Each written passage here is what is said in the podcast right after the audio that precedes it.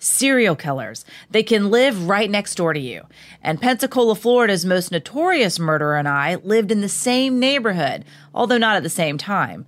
But after researching man killer Judy Buenoano, I've decided that if I hang out with a new friend or neighbor from now on, I'll do the cooking.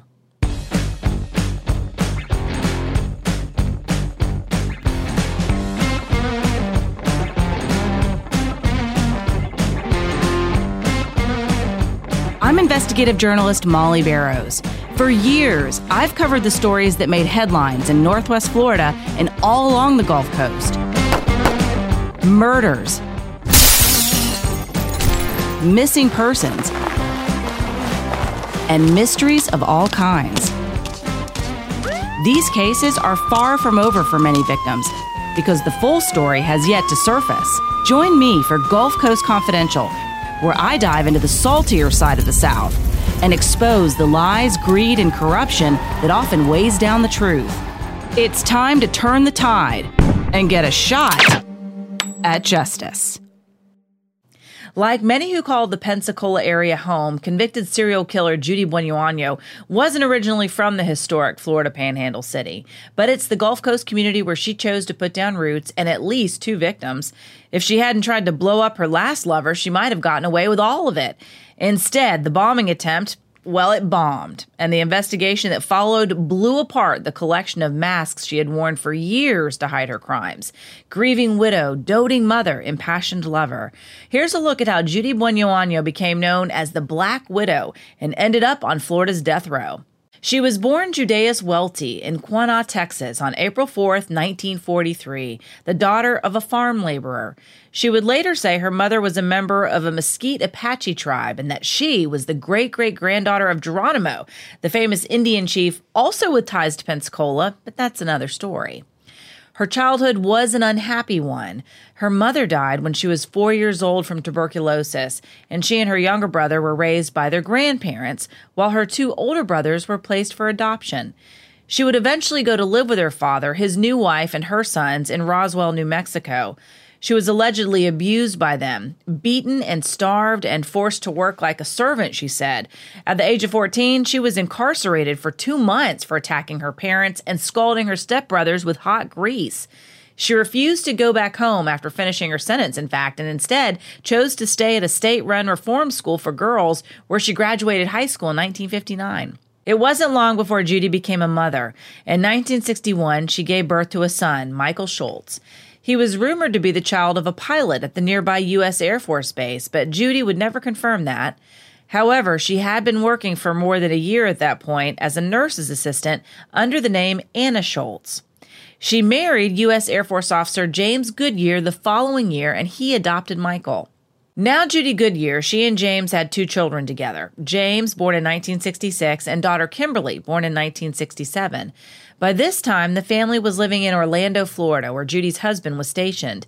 He helped support her first business, a child care center. She ran the business and took care of their children while he spent a year serving in Vietnam. He returned from the conflict in June of 1971, and although Judy would later say he came homesick and never recovered, reports say he passed a physical upon his return and didn't start complaining of health problems until three months later. He saw a military doctor for stomach pains and chills on September 1st. Two weeks later, he was dead of apparent, quote, natural causes, end quote. The mother of another man Judy dated, Lodell Morris, later testified about an alleged confession Judy made about Goodyear's death. She said she didn't report it sooner because she was scared of Judy. She said Judy Buenoano told her that James Goodyear was no good, that she, quote, had to work her butt off, and every time her back was turned, he was in bed with a 13 year old, and he was no help to her, so she killed the son of a bitch, that he didn't deserve to live, end quote. Her husband's untimely passing, though, resulted in a windfall of cash for Judy Goodyear. She received $95,000 from life insurance and veterans benefits. Not long after her husband's death, she collected another $90,000 from a house fire. In fact, the Goodyear's Orlando home is recently up for sale and featured on a social media site called Died in House. You can check out the listing with a link on Facebook. It's just one of many places online you can find niche information about high profile crimes and killers. There's even a market for items that belong to infamous criminals, including Judy Buenoano's artwork and letters, but we'll have a little bit more on that later. Around 1972, Buenoano met and moved in with Bobby Joe Morris of Pensacola. She and her family settled into the area for the next five years, but according to Murderpedia.org, her new life was marred by her son Michael, who was disruptive at school and of low intelligence, and she placed him in foster care. In 1977, Bobby Joe moved to Colorado, and Judy soon followed, but not before she fell victim to yet another house fire, which brought yet another insurance check. Not long after she arrived in Colorado, Morris started getting sick. Although they weren't married, she had changed her name to Judias Morris.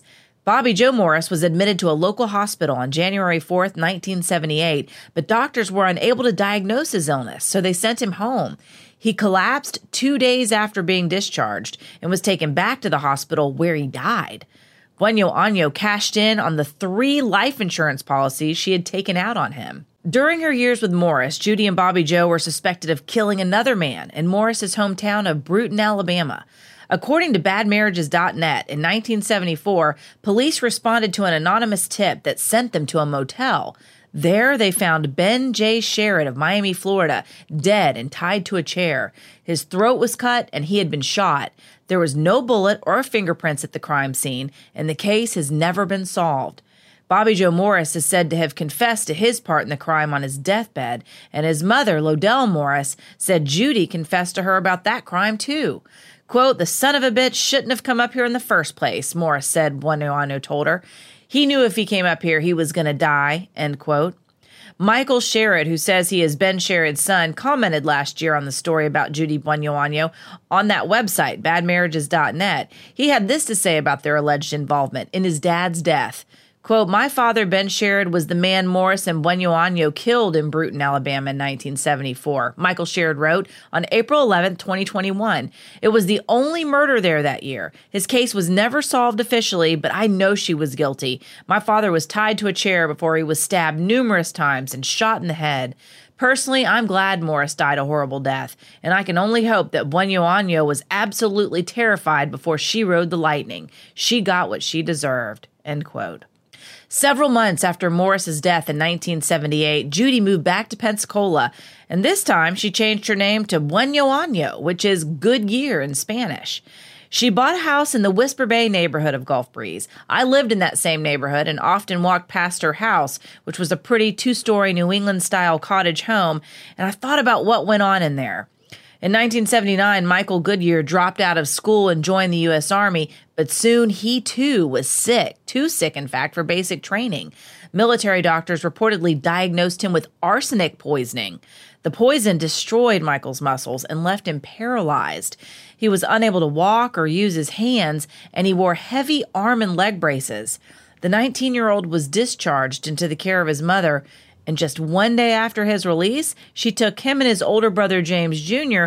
on a canoe on the East River north of Navarre, Florida. Michael was reportedly looking forward to the boat ride after his extended hospital stay. He sat in a lawn chair his mother had wedged into the canoe for him. During the ride, the canoe flipped, and Michael, paralyzed and weighted down by heavy braces, drowned. His mother and brother swam to shore. Judy said it was an accident but gave multiple stories about how it happened, including that the canoe hit a log and a snake dropped out of a tree into the boat, and they scrambled to get it out. Pensacola police detective and author Ted Chamberlain would later say, quote, she put that boy through a lot before she killed him. She poisoned him to make him paraplegic, and the guy ain't home from the hospital for 24 hours before she drowns him. End quote. Buenoano received $125,000 in life insurance payouts for her son's death, one from the military and two civilian policies. The following year, she opened a beauty salon called Fingers and Faces with part of that money. The parlor was a popular place to get pampered in Pensacola, and the tall, imposing woman was well known for her flashy Corvette, overpowering perfume, and long, glamorous fingernails. She also dated regularly, sometimes with wealthier paramours. John Gentry II, a wallpaper salesman, was one of the men she was seeing. They met at a mud wrestling match. She was feminine and attentive and told him she was a senior nurse and business owner. Gentry was smitten, and in 1982, the two took out life insurance policies on each other for $50,000. Without his knowledge, she later increased that amount to $500,000. Quote, I was going to get drunk, raise some hell, and go down and see the mud wrestling, said John Gentry, quoted in a 1985 Chicago Tribune article. Judy was standing at the bar, all dressed in black. She wore black quite a lot. In fact, psychologically, I think that says a lot about her. End quote. By 1983, the seemingly happy couple were in love, or so Gentry thought. Buenoaño was right there to give him vitamins when Gentry complained of a cold. However, those vitamins made him dizzy and nauseous, and when he complained to Judy, she told him to double the dose. Gentry became so sick he checked himself into a hospital, and after he recovered, he refused to take any more of her quote vitamins. On June 25, 1983, Buenoaño, then 40 years old, told Gentry she was pregnant. They had met for dinner at a Pensacola restaurant called the Driftwood, and he left to get champagne to celebrate. Only Judy wasn't actually pregnant, and Gentry wasn't going anywhere. When he started his car, it exploded. Police say she had placed five sticks of dynamite in the trunk. Gentry was seriously injured, but he did survive. And police, well, they began taking a closer look at Judy Buenoaño, especially when they learned so many people close to her had died and she had richly benefited from it. Quote, somebody said her son got killed, then somebody said her boyfriend got killed, then somebody said her husband got killed, said former assistant prosecutor at the time, Russ Edgar. Things got curiouser and curiouser, end quote. Gentry, it turns out, had kept two of those fake vitamins, and when authorities tested them, they found paraformaldehyde, Buenoaño was arrested and tried for Gentry's attempted murder. She was convicted and sentenced to 12 years in prison. Her son, James Jr., was charged as an accomplice. The state contended he wired Gentry's car, but in a separate trial, the then 18 year old was acquitted. The bombing case prompted investigators to take a closer look at the deaths of Judy's son Michael, her husband James, and her boyfriend, Bobby Joe Morris. Buenoaño was later tried and convicted of Michael's death, and she received a life sentence. Police also exhumed the bodies of James Goodyear and Bobby Joe Morris. Tests revealed arsenic in Goodyear's remains and massive amounts of thorazine in Morris's body. That's a drug used to immobilize horses and large circus animals. Police believe she poisoned all three, dosing them in their food, their drinks, and with those vitamins. She was tried and convicted of Goodyear's murder and received the death penalty. Prosecutors in Colorado decided not to pursue a case against her for Morris since she was already on death row in Florida. She never once admitted fault in any of her trials, and she always maintained her innocence. She was on death row for almost 13 years, and during that time, she wrote numerous letters to friends, family, and fans, and sent some drawings. Her signed pictures and letters are selling for $1,500 and $800 each on websites that sell murder memorabilia. Judy Buenoaño was 54 years old when she was executed in Starke, Florida on March 30th, 1998, via the electric chair. She did not make a statement before her death. It was Florida's first execution of a woman since 1848. That's when a freed slave was hanged for killing her former master. It was also Florida's first execution with female guards escorting an inmate to their execution. Over her life, Judy Buenoaño presented many masks, but to the victims she hurt and their families, she was simply a greedy con artist. It's why the prosecution nicknamed her the Black Widow, because like the spider, they say she fed off her mates and her young. Quote, I think I'm the only man who ever got close to Judy and lived to tell about it, James Gentry said after she was convicted of trying to kill him. Quote, in fact, I'm sure of it. End quote. Revisiting the crimes of serial killers is both compelling and heartbreaking.